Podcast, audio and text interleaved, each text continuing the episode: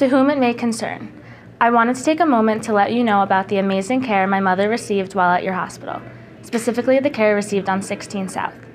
Every nurse, doctor, and aide was gentle, respectful, and kind.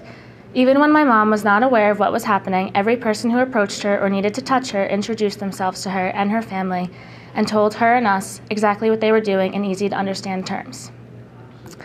One particular evening during a rapid response from my mom, the care she received was amazing, and the gentleness and concern even towards me during what was a very difficult episode was beyond words. I was offered water, tissues, and hugs, all while my mother received impeccable care. Her nurses were all amazing. Each one was gentle and patient with Mom, but also her family as we grappled with the decision to change from intervening treatment to palliative care and hospice.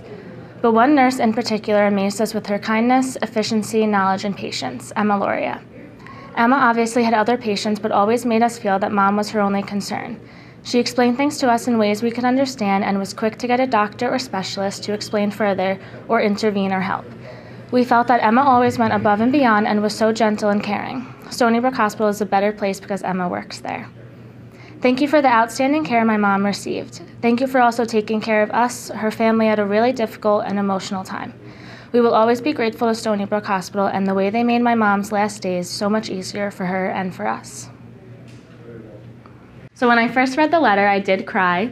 I absolutely adored this family and working with their mom. I sent the letter to my entire family, and we all had some tears.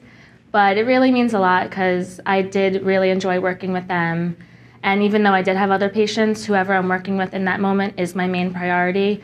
So I'm glad that they also felt that way, especially during a difficult time for them. I started nursing because my nana was a nurse, and she is one of the greatest people in my life. And so just seeing her and how she acts all the time, that's how I wanted to be. Especially in nursing, everyone that's here is going through a really difficult time, so it's important to kind of be the person that, they can talk to and go to, and just being able to help someone, even if it's only a little bit, it just means a lot to them while they're here and everything that they're going through in that moment.